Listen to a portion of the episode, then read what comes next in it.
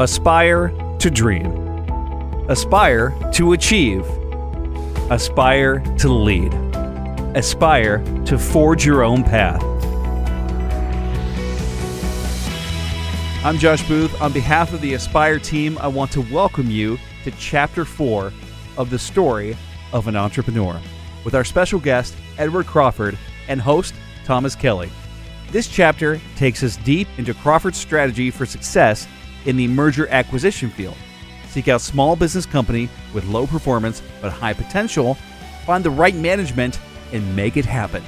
At the same time, make friends with banks in a symbiotic relationship to restore ailing but viable companies to profitability. In this chapter, you'll also hear how Ambassador Crawford helped to settle one of the longest strikes in UAW history with a win win win for all involved. This is Aspire Chapter 4 The Corporate Doctor. Uh, Mr. Ambassador, I think it's time. We've talked about uh, much of your early career as an entrepreneur, and now you've grown your company, the Crawford Group, from really from nothing to a substantial company with and through uh, mergers and acquisitions. You have several, what would you call them, subsidiaries? At that time, uh, we the revenue it, it started with that little can company that we Yes. talked about, and Yes. uh, which was about four or five million dollars. And at this point, we're talking twenty years later. Right. A lot of acquisitions, and uh, I understood finally that the banks, okay, a lot of the banks had lots of co- small companies that they had problems with, you know. So I started thinking, why do I have to put all my money into this? Why don't I get the bank to help? So I started talking to the banks and say, look, I'm an entrepreneur. I've only been doing this for a few years, but it's pretty successful 30, 35 year career. And I can fix small companies. I can help these people and the owners and so forth. They didn't want to foreclose.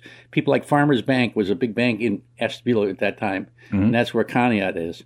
So I went to the president of the bank and I said, "Do you have any companies that I can invest in side by side with the with the owners?" And I don't care what the problem is. If it's a problem, it's a problem. I've faced most of them in the last 25 years. They liked the idea. They started me introducing, which led to me to others. So the Park Ohio story lightens up. The revenue is probably 250 million. hmm And this is a public company. No, it, this is Crawford Group. Oh, but Park Ohio is a public company. Yes, I was very happy doing that. And then I decided I read, kept writing this story about Park Ohio. This company was in trouble, a publicly traded company, famous company, Park Drop Forge and Ohio Crankshaft. And they had labor problems. They had all the problems that I really understood. From dealing with smaller businesses. We want to focus for a minute on what I consider one of your most important entrepreneurial moves, and that is when you went to talk to Farmers Bank, which is a small bank in one of the rural counties, Ashtabula County. Ashtabula. You told them about your expertise for many years before you sat down with them. You had been acquiring companies, small companies, Yes, that were in trouble. yes, And your talent was taking a good look at a small company with a lot of problems and seeing how almost like a a clock repairman. You would take a Cor- look and a corporate doctor. a corporate doctor, I like that. And you would take a look and say, "You know, I think I can fix this up and get this company back on its feet." And so it's worth investing in. When you went to the bank and told them that, you opened a new door to almost a new industry where you worked with the banks. Now, the bank's interest, it seems to me, was okay, they've got a failing company on their books. They're going to lose money when that company goes belly up. If it does.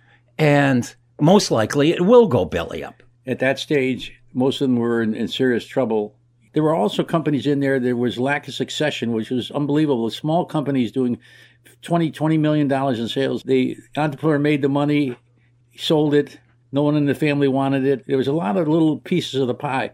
But the most important thing is I had to go now deal with the equity people, the people that own the company. And I had to go there and explain them the same thing. and I had to convince them that I could do this, and I want to put in a- an investment in the company.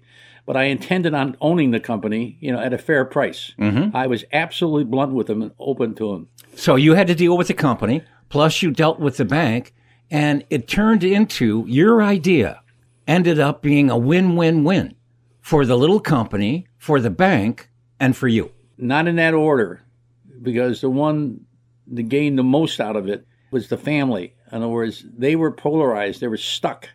They were looking for an answer. No one would lend them money. The bank wouldn't lend them money. They want to get paid. It's a crisis to them. All small companies. I specialize in going into small rural areas. These were good handshake deals. They believed in me. And in a lot of cases, Mr. Kelly, they didn't have a choice.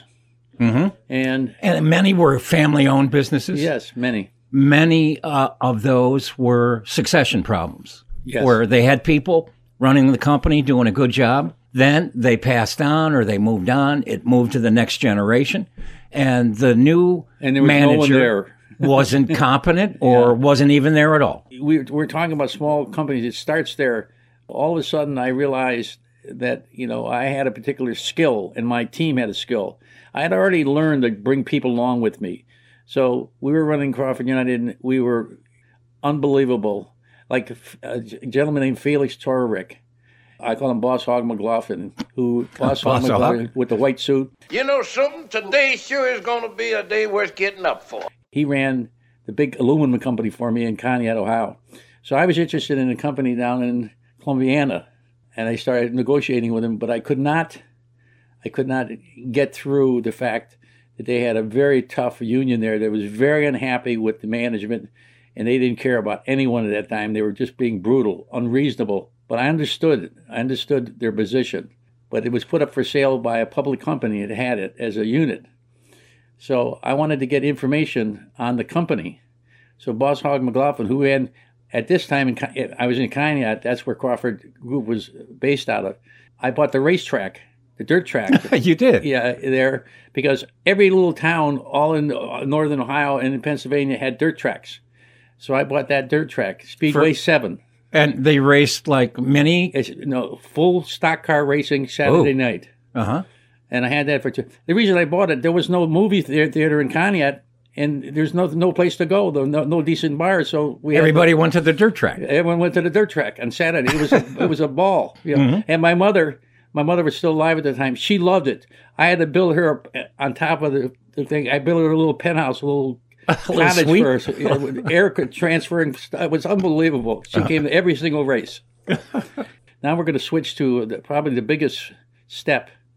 I kept hearing about Park, Ohio, and the company and their problems and so forth. And the longest strike in the UAW history was in place at that time. They had illegally shut down Park Drop Forge, a very famous company making land parts of landing gears, but more important, diesel locomotive crankshafts. Mm-hmm. Very, very important company And, And where they- was this company? on Harvard Avenue in Cleveland. Okay. And what happened is they decided to manage these brilliant guys who are running Park, Ohio, decide they were going to move all the customers and everything down to, Alabama to get away from them. Well, they broke every labor rule possible. Okay, UAW had them locked in on three federal lawsuits. It looked very dismal, very dismal. And how long had this been going on? Twelve years, 12 years? twelve years. Okay. but I had a lot of experience with labor, you know, mm-hmm. Because a lot of the places I had, if, there was questions, I was able to, always able to get a, get a compromise. Get it. I said, you know, I'm going to buy some stock. It was two mm-hmm. dollars a share. This is Park, Ohio. Park, It's- Ohio, two dollars a share. the umbrella company was $2 a share. And no, the- that all Park, Ohio was two dollars a share. Yes, and that was was that mainly because of the 12-year strike? The strike, losing money every year, bad management. But more important, they were stars compared to the management of this company. They had been there, So this great company, this 100-year-old company right, is in the doldrums. badly, They're in trouble. right. And you come along. So I come along and I said, you know something? This is a public company. Maybe I should be in the public arena. And all the entrepreneurs out there, you all know how, how hard it is to borrow money, even if you're a successful entrepreneur, and how they make you sign personally. I'm talking to you directly. Listen to me. You know what I mean. You have to sign personally for every dollar you get from the banks. That is treacherous. And the more successful you are, the more money you got to borrow. So this is not a pretty picture. I look at Park Ohio and I start buying the stock. And I've got the lawyer now, and he says, you know, if you get 5%, you're going to have to file. Did you have 5%? SEC. SEC. And I said, I don't think I'll do 5%. Another month goes by, and he says, you know, I might as well, you know, this is not a bad idea. Mhm. So I, I go over the 5% and file. The next day, there's an article in the Plain Dealer talking about this transaction or the fact that this had happened. They had taken notice. More than taken notice because basically it was leaked out to me that their reaction to this thing is if Mr. Crawford, Edward Crawford, has any interest or believes he can get a board seat on Park Ohio's board, we are vigorously going to oppose him. vigorously going to oppose me. That sounds like the same language you heard before about Cleveland Steel Container. yeah, education, background. Mm-hmm. Not the right education, not the right background.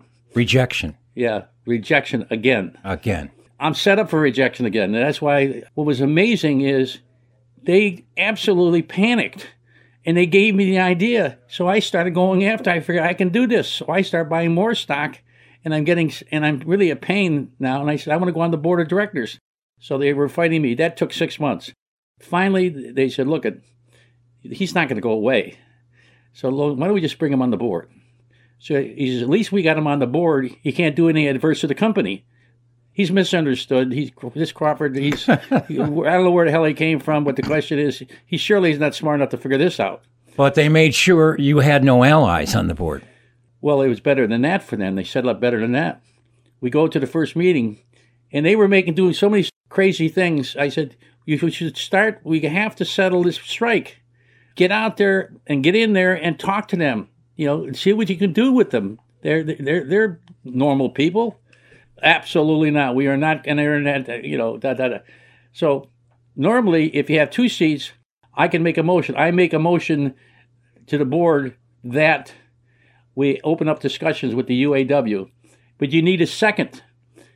As long as I didn't get a second, they didn't have to vote. And as long as they didn't have to vote, they were not on record. And they didn't have to pay any attention to you. Yeah, absolutely. Seven months, eight months, four meetings, zero. They're ignoring me, and I keep making motions that they keep ignoring me. Mhm. So finally, things were getting really desperate with the UAW. The pressure was really on. So Dick Sheets, the chairman of it, says, Ed, you got a lot of experience in this area. What would you do? I'd sell a company if I were you. Because you're never going to work it out with the management you have and where you are. You're never going to happen. And you'll never get this settled. So the answer is simply sell it. One guy seconds it. So we put it up for sale. Well, I know that no one's going to buy it, you know. So they bring in uh, firms from New York City, and Lehman Brothers won the bidding, and they send these two team in to talk to the board about selling it, and they were going to sell it for eight dollars a share. Sell the whole company? The whole company, eight dollars a share. Which Park, is now- Ohio. yeah, which now is selling. It's currently two. Right. We could, they can get eight. I say they're not getting eight. They don't, you know, they're not getting eight at all. Now I got stock. Right. You know, so the stock is moving up on it already. So it's already five dollars because of the potential it might be sold. So I'm in, in high cotton here, okay? But I'm not finished yet. Yeah, So but you could cash in right then. that's exactly right. But I didn't go in there to make money. I was doing fine with the family and mm-hmm. everything else. So mm-hmm. I just said, okay, why not? Why not do something more spectacular here? Let's enter it if they give us a chance. Then they said, why don't you bid on the company? Mm-hmm. And I and he said, you know it the most. I said, oh, I'll bid on the company. You know, I said, but to be efficient here, tell me a price that you the board would accept. If they would accept it, I'll see if I can get it. Raise the money to do it. I don't have the money right now. And they said that this, they come back and they said, "Well, special thing, seven dollars for you." I said, "I'm not interested." And he said, "Really not interested?" No. And he said, "Well, then we have nothing to talk about." I said, "Is it sounds like you're excusing me from the board meeting? We have nothing to talk about." Mhm. Does it mean because I can't pay seven raise seven money to buy this thing for seven dollars a share? And they now they felt a little heat coming.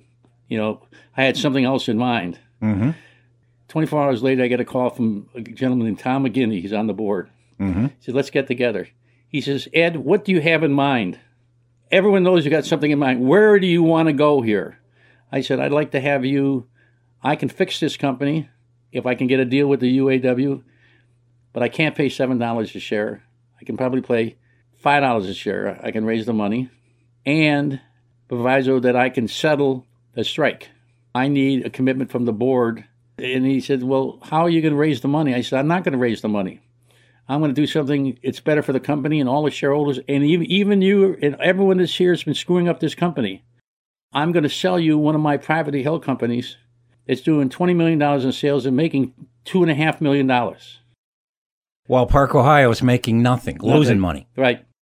And Park Ohio had what no one seemed to realize or think about is had an NOL, net operating loss carry forward. I knew if I could get the company for the first $30 million I was going to earn, I was not going to pay taxes. So I wanted to put in Marsh Allen. Marshall Allen beat all mm-hmm. on the west side, made all tins and everything else. I was buying that company from them at that time. That's what happened. It was an earnout. I was going to get anywhere between 18 and 20, 25% of the company. They thought, but the earnout, Marsh Allen was idling at that time. I had two years to pump it up. We I had already bought Marsh Allen, closed on it, been running it for a year. It was even more profitable. And I said to them, here's a chance. You acquire Marsh and Allen and give me some cash and an earnout based on the profits. And I don't want it in cash, I want it in stock. In Park Ohio stock. In. Park, Ohio, stock. mm-hmm.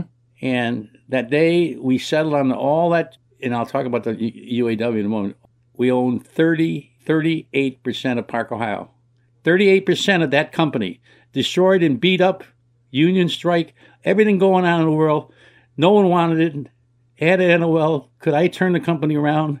I thought I could. I've been doing it for 20 years. It was exciting from the standpoint that if I could do that, I could be in a public company, still keep Crawford Group in the private side, get a public company, and the long and the short, in my mind, I was thinking about that NOL. And this is a company that 22 years later is, is doing 1.6 billion in sales. And incidentally, we still have 38% of the stock. They're doing 1.6 billion, Yeah. and how much are they taking home? Take it home. Uh, how, what's the net profit?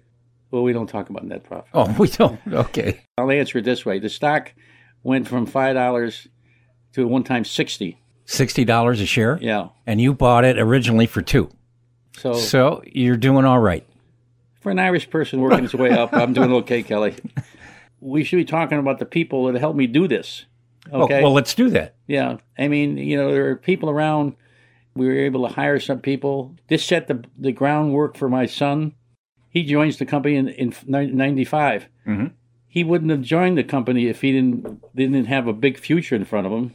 So I was able to go out and get some personnel, some people that could really play that had been in public companies. I hadn't been in a public company. I knew I could fix the problems, and I had a, two meetings with the UAW, and were they were ugly meetings.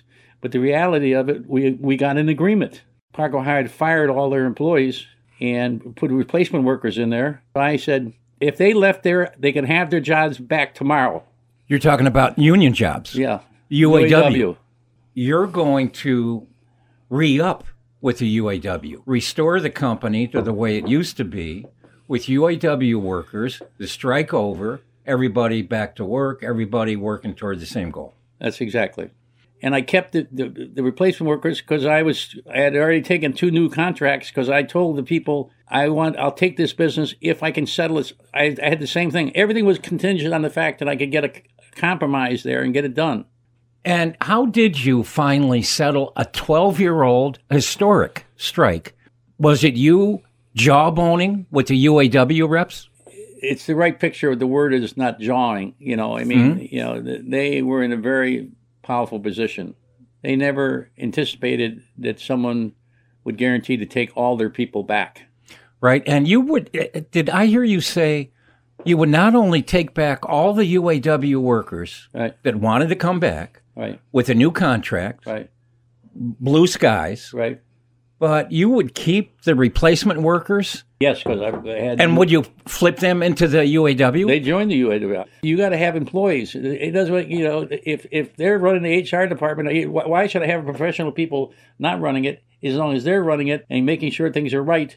Still in business today, still got the same customer and still in the same building, and it still has the same UAW over on Harvard. over in Harvard. Hey, I'm trying to think like an entrepreneur here, and a young would be entrepreneur would want to ask, he'd want to dig in deeper about, well, how did you do that? How did you come up with the idea that you could take a company that you owned, a smaller uh, family business, but healthy and not so small, like 20, 25 million, and flip that into the deal for Park, Ohio to make it work where lack of funds to outright pay for uh, Park, Ohio, you kind of finesse that so that you didn't have to go to some bank and take out a big loan at high percentage rates back in the mid 90s. Mm-hmm. How did you figure all that out? Was it just you in your head that kind of looking at the chessboard said, hey, you know, I can move this piece over here, move this over here? It would end up that the current Park, Ohio guys would end up happy and get paid off. The union people would end up happy. The people at my small business company would, everything works out for everybody. How did you figure that out? Where do you learn to do that? Well, you don't learn to do it. You know, it. uh, you, you can't. You sure can't get it in an MBA class. You can't get it in. The only where you can get that knowledge that you can trust, you know, is just asking questions of the right people. And you, I got to be very good at asking for questions, and more important, asking for help. I said, "Look, I don't know this. This is the way I understand this thing. Uh, can I do this? Can I do that?" The lawyers that that, that were at Park, Ohio, they were aggressive. They're they're they were fatigued. So I got a couple other lawyers, and I said, "How can? What's a compromise here? What can we do? What can we offer these people that they're willing to take?" I think it we starts with their jobs. I'm talking with a com- committee that was there. There's six of them, and they were there. They were the union leadership when they went on strike. They still haven't worked in 12 years. Those guys are crying to solve this problem. I know they want to solve this problem. You know, everyone wants to solve this problem. Downside is Park Ohio is going out of business. Right. I just keep asking the right question to the right people and listen to the best answer. And then it's my, it's, as Matt says, if Dad's making a big decision, he takes five people in the company on the executive office. Here's the way it runs. He, he goes in and says, I want you all in my office at you know 10 o'clock. And he said, This is what's on my mind. This is what I want to do. I want to make a decision now. We've talked about it for a week, week and a half. Now, speak based on time and service. And through that, you get to a consensus. Now, maybe it's not an answer the other side's going to accept, but at least you have an answer. There's a there's an ad there. Uh, one of the, uh, one of the famous movie stars is Fortune favors the brave. I learned that quote back at Ignatius. yeah, and, And it's boy, that Latin. is that is that true? Fortune favors the brave, Yeah, that is that is true. isn't it? Oh boy. That's kind of a motto for entrepreneurs, isn't it? Well, it it it it should be. If it isn't, O- Was this a consistent uh, plan, a consistent MO for you making a big decision? You'd get five of your among the highest ranking, but the five that were most knowledgeable about whatever decision you were making. You'd bring them into the boardroom. It'd be stark. no, no in my No- office, no there is- coffee, there is no- no boardroom at Okay. this time. Okay, no, no coffee, no donuts, no how you doing today, no small talk. Everybody stays standing, and in short order, in one day, you get the feedback from the key people. You evaluate, and by the end of the day, you're going to make your decision. yes, Is that how you work? yes, Typically, typically. and so you've made many decisions that way. Well, I've learned if you get other people to be part of making decision, really part of making decision, they get smarter too. It, it takes a certain amount of courage to be part of a, a big a big session like that. I think that it's a process. You need people that know things better than, and can do them better than you can. You need people, as I said, you need guards on the football team. They don't want to be the quarterback. They don't want to be the fullback. They don't want to be the owner. They want to be the guard, the guard, the right guard, and they want to be the right guard. they want to respect. That's who they're. They want to be happy to go home to their family. It's powerful because everyone that believe and if they realize realize that the person that ultimately has the decision is going to make the right decision. Whatever whoever has the best idea then becomes my idea. Well, you know something? That's kind of a little joke, but it's not. It's true. Mm-hmm. If there's a better idea in that room with those five people, I'm on that side. Mm-hmm. And before you know it, that's your idea. Exactly. No, and it's true because you have to pull the trigger. Well, it, everyone in that room understands that I'm going to be. That's the way I'm going to think. Mm-hmm. Uh, it's not. I'm not in there to sell you my idea. I'm in there to solve this problem and make a decision today. What's your best thought? And they know if they come, something better comes out of it, a consensus, then I'm going to go with that and say, "What? Well, my idea. This is how you got to lead people, and how people get the respect." It sounds like you're saying an entrepreneur. People picture that as a loner out there, a white knight fighting on his own, coming up with his own ideas. But what you're saying is the successful entrepreneur is never successful alone. No one is successful alone period. And life isn't set up to be successful alone. People just, some people don't understand that, but simply that's a fact. And the fact simply is that that process is essential to leadership. You might want to listen to Chapter 4 again to glean all the good advice and strong principles expressed. A virtual guidebook for would be entrepreneurs. When you've digested the valuable information, you'll want to move on to Chapter 5 to find out what the successful entrepreneur does in his spare time. If he has any. I'm Josh Booth. Thanks for listening.